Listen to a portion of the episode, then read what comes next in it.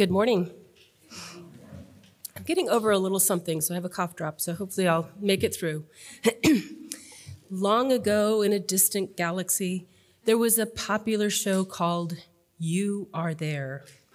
It started on the radio in the late nineteen forties and then ran on T V from nineteen fifty-three to nineteen fifty-seven.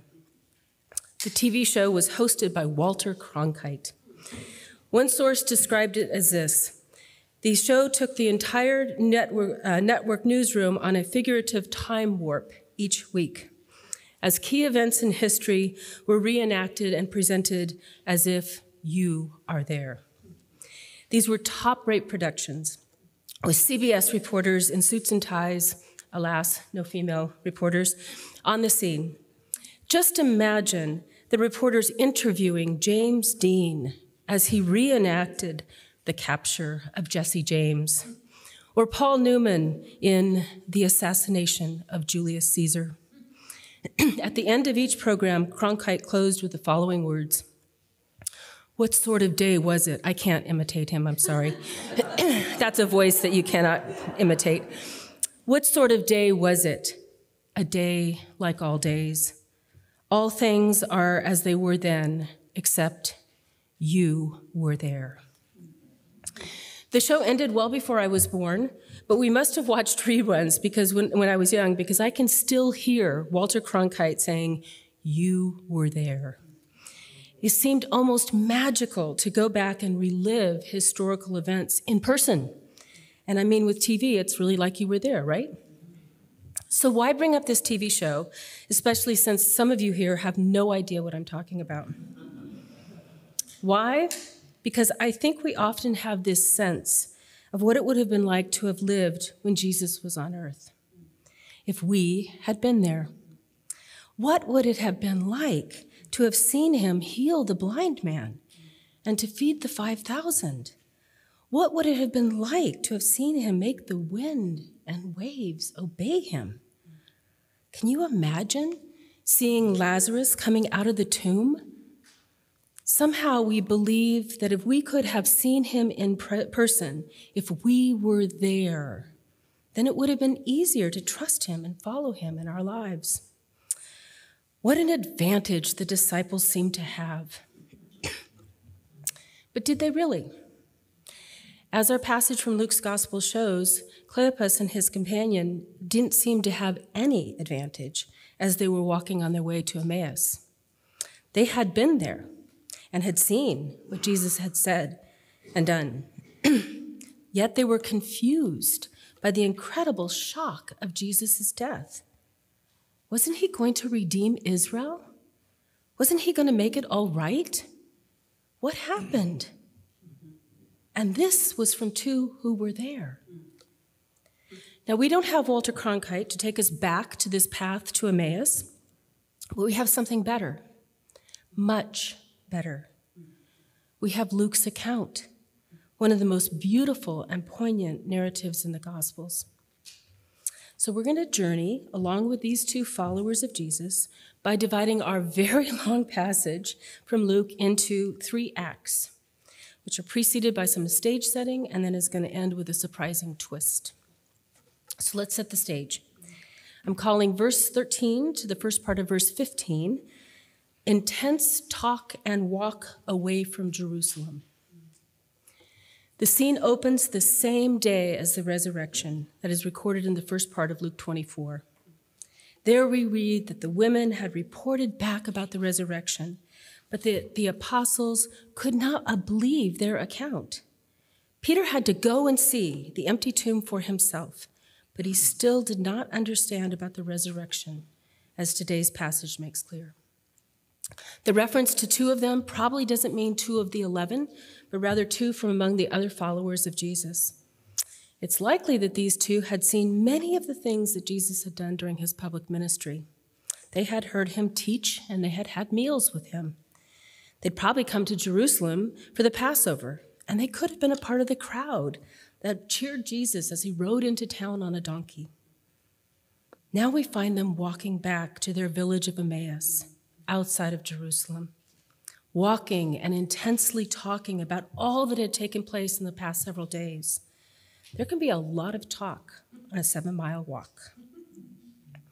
And this discussion was intense. What happened? Jesus had been killed and his body was missing. Their world had been flipped upside down. This brings us to the rest of verse fifteen and to verse eighteen. And this is Act one, which I'm calling close but not quite. The fact that there are two here is significant. Even though they are clueless at this point, they are going to function as the twofold witness prescribed in Deuteronomy. So Luke foreshadows the role that these two will eventually have here at the beginning of the narrative. Perhaps this is also a narrative nod back to the beginning of Luke's gospel when Simeon and Anna function, function similarly as uh, witnesses to the birth of Jesus. As they are walking and talking, suddenly a stranger comes up and joins them. We are told that they are prevented from recognizing Jesus. And there's a lot of speculation about what this means. The idea of a divine figure disguised as a mere human being would have been familiar to Luke's audience. But the implication here is that God somehow kept them from recognizing Jesus. Some have speculated that Jesus' body itself was unrecognizable. But the emphasis will be on their eyes being opened, not about the appearance of Jesus' body. Notice also that Luke says they stopped walking. As you read through Luke and Acts, you'll quickly discover there is traveling is a huge theme, which is one of the things that I love about Luke and Acts. In fact, part of Luke's gospel are actually referred to as the travelogue. So by indicating that Cleopas and his companion stopped, Luke invites us to stop as well. We get to stop and listen to this conversation. We're also told that the two were sad. This is also key. Some have suggested the fact that the second follower is not named invites us to see ourselves in this place in the story. Perhaps we are also sad. Perhaps we are also wondering where Jesus is. At this point, Cleopas asks an ironic question, more of the irony that we've been seeing the last couple of weeks. He is shocked that this stranger doesn't know what's happening and what's been happening in Jerusalem over the past few days. But we can smile and even laugh because as the readers of Luke's gospel, we know that Jesus is the only one who knows what has been going on for the past few days. As a quick aside, we don't know much about Cleopas. Perhaps he's named because uh, those in Luke's audience would have known him. Early tradition, early church tradition said he was Jesus' uncle and Joseph, um, on jo- uh, Joseph's brother. We'll get it out here.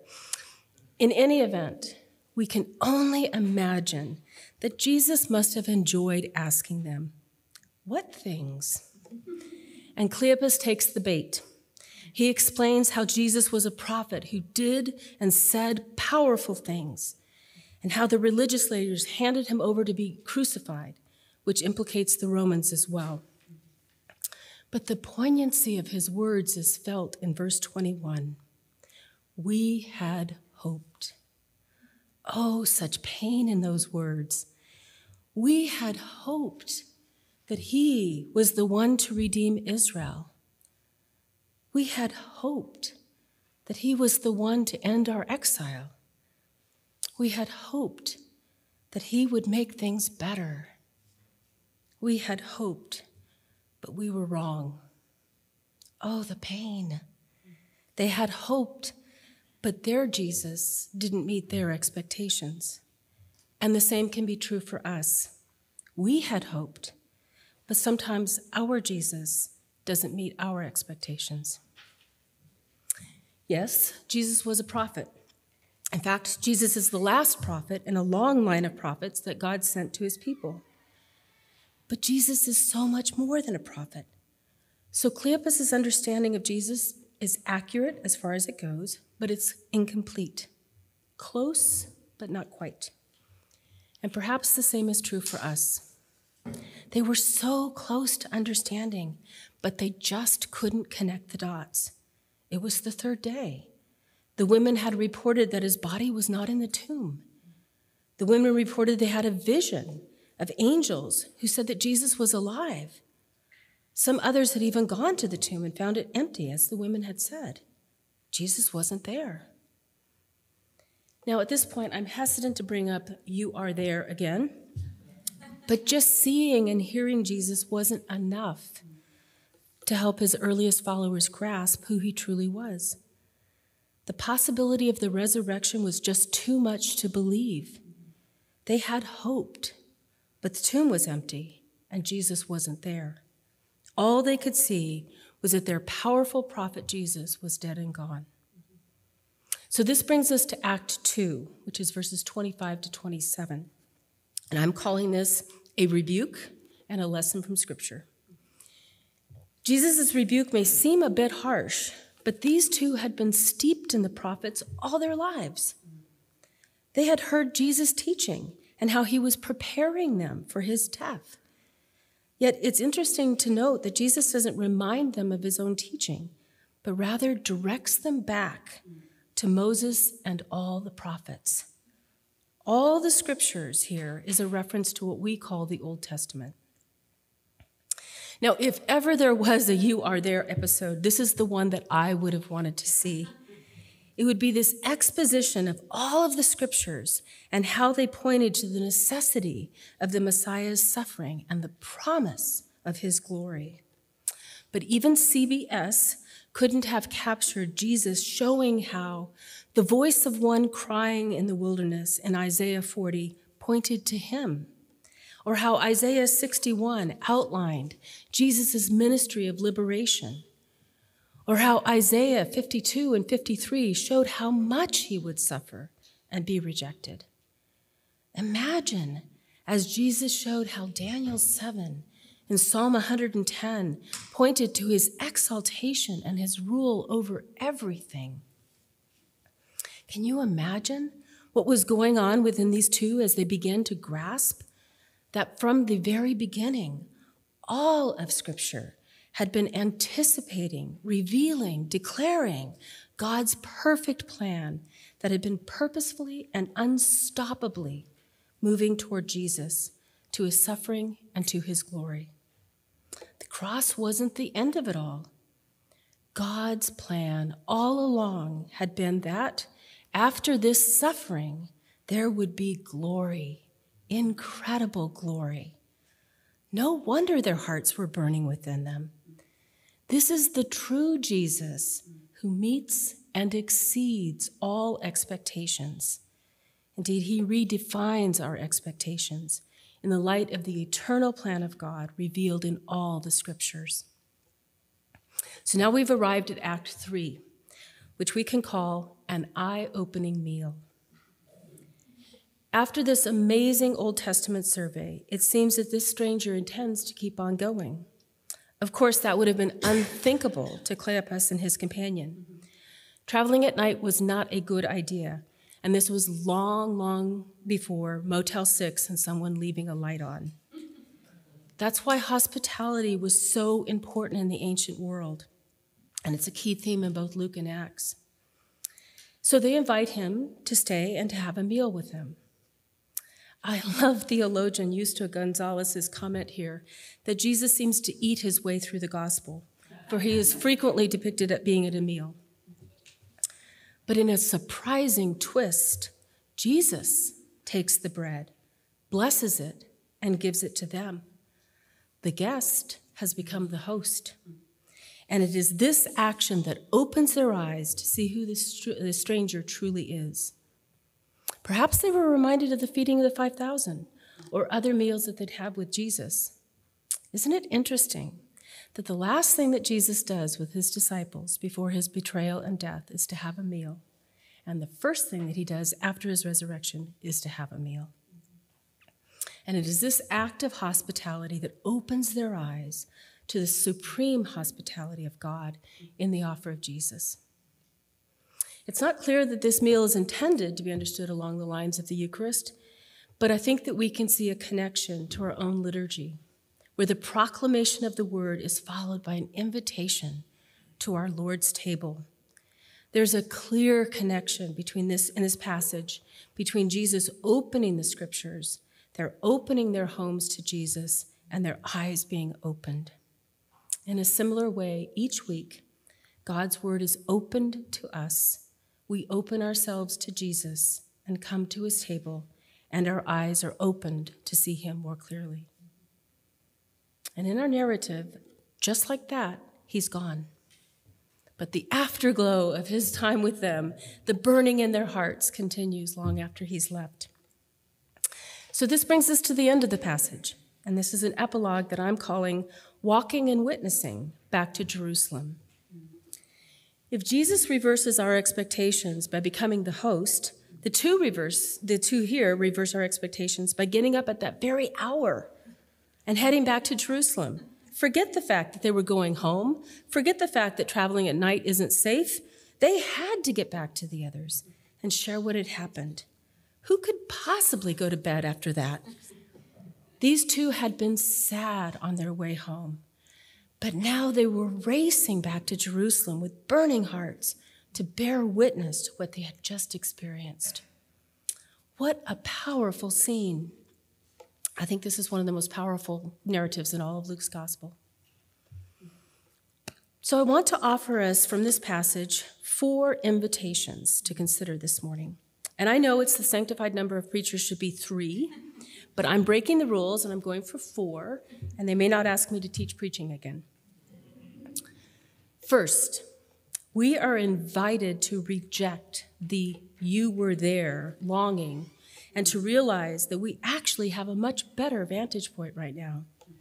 This passage shows us that merely being there, seeing and hearing Jesus, did not by itself bring about the clarity as to who he actually was. We don't know what Cleopas and his companion uh, saw and heard when they'd been with Jesus. It was probably a lot, certainly a lot more than we have seen and heard of Jesus in that way. Yet that alone did not enable them to connect the dots. What they needed is still what we need, and that is the words of Jesus to make sense of these events. Like him, we can't recognize who Jesus is truly until Scripture and his presence opens our eyes. He alone can connect the dots, beginning with Moses, through all the prophets that lead to him. And if I can borrow from John's gospel, it's to our advantage that Jesus left the earth, because now we have the Holy Spirit who makes the scriptures come alive and burn within our hearts. Now we have the totality of God's word, which is more than his first followers had. Through the Spirit, Jesus connects all the dots through all of scripture, and all the dots point to him. In every possible way, he is the fulfillment of God's plans and purposes. Secondly, this passage invites us to feast on all the scriptures, from Moses to the prophets. Now, to be sure, now all the scriptures include the New Testament. And I'm not trying to work myself out of a job as a New Testament professor, but this passage invites us to focus on the Old Testament as a key witness to Jesus, to his suffering, and to his glory. I can't squeeze an entire class on Old Testament interpretation into the next few minutes, but the Old Testament is overflowing with pointers and pictures of the Messiah, our Lord Jesus Christ. Of course, Old Testament passages don't speak about Jesus directly and by name, but they do point to the inability of humans to deal with their sin, and they consistently show us that humanity cannot produce its own Savior. Over and over, the Old Testament shows the incredible goodness of God, and that that goodness cannot be restored in this world by human effort. God himself must intervene to pay the price of human sin and rebellion and to eradicate evil. And actually, Luke's gospel is a pretty good textbook for this exercise. Consider Mary's song. She connects all these Old Testament themes to the promise of the birth of her son, Jesus, or how Simeon saw Jesus as the consolation of Israel. If you join us on Wednesday night for prayer, or you have your own uh, pray compline on your own, you're familiar with Simeon's understanding of how Jesus was fulfilled and, and of how Scripture was fulfilled in Jesus' birth. In Luke four, Jesus himself declares that he is the fulfillment of Isaiah sixty-one. And there are so many more examples. Third, this is an invitation to, in this passage to connect the Word, the Lord's Supper, and witness. As I said, I'm not sure that this meal is intended to be understood as the Eucharist, but even so, there's a link between Cleopas and his companion hearing Jesus explain the Scriptures, then this eye-opening meal, and then the compelling impetus of these two to bear witness to what they had experienced. Similarly, we are invited to consider our own liturgical rhythm of hearing the word, having a meal with Jesus, and then being sent forth for witness. Every week, our eyes are opened to the word, our souls are nourished on the bread and the wine, and our hearts burn within us to bear witness to what we have seen, heard, and experienced. Finally, and perhaps at the most profound level, this story invites us into the movement from profound loss to incredible, heart-burning joy. We can only too easily see ourselves on the path to Emmaus. We had hoped, but we are discouraged and sad. Our expectations were not met.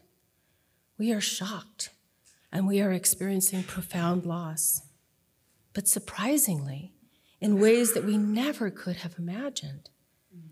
Jesus joins us and opens our eyes to the witness from God's word that despite all the twists and turns, despite all the times when it seems that evil is winning, that the eternal plan of God is fulfilled in Jesus Christ. All of Scripture points to this. The cross did not invalidate this. The good and eternal plan of God prevails.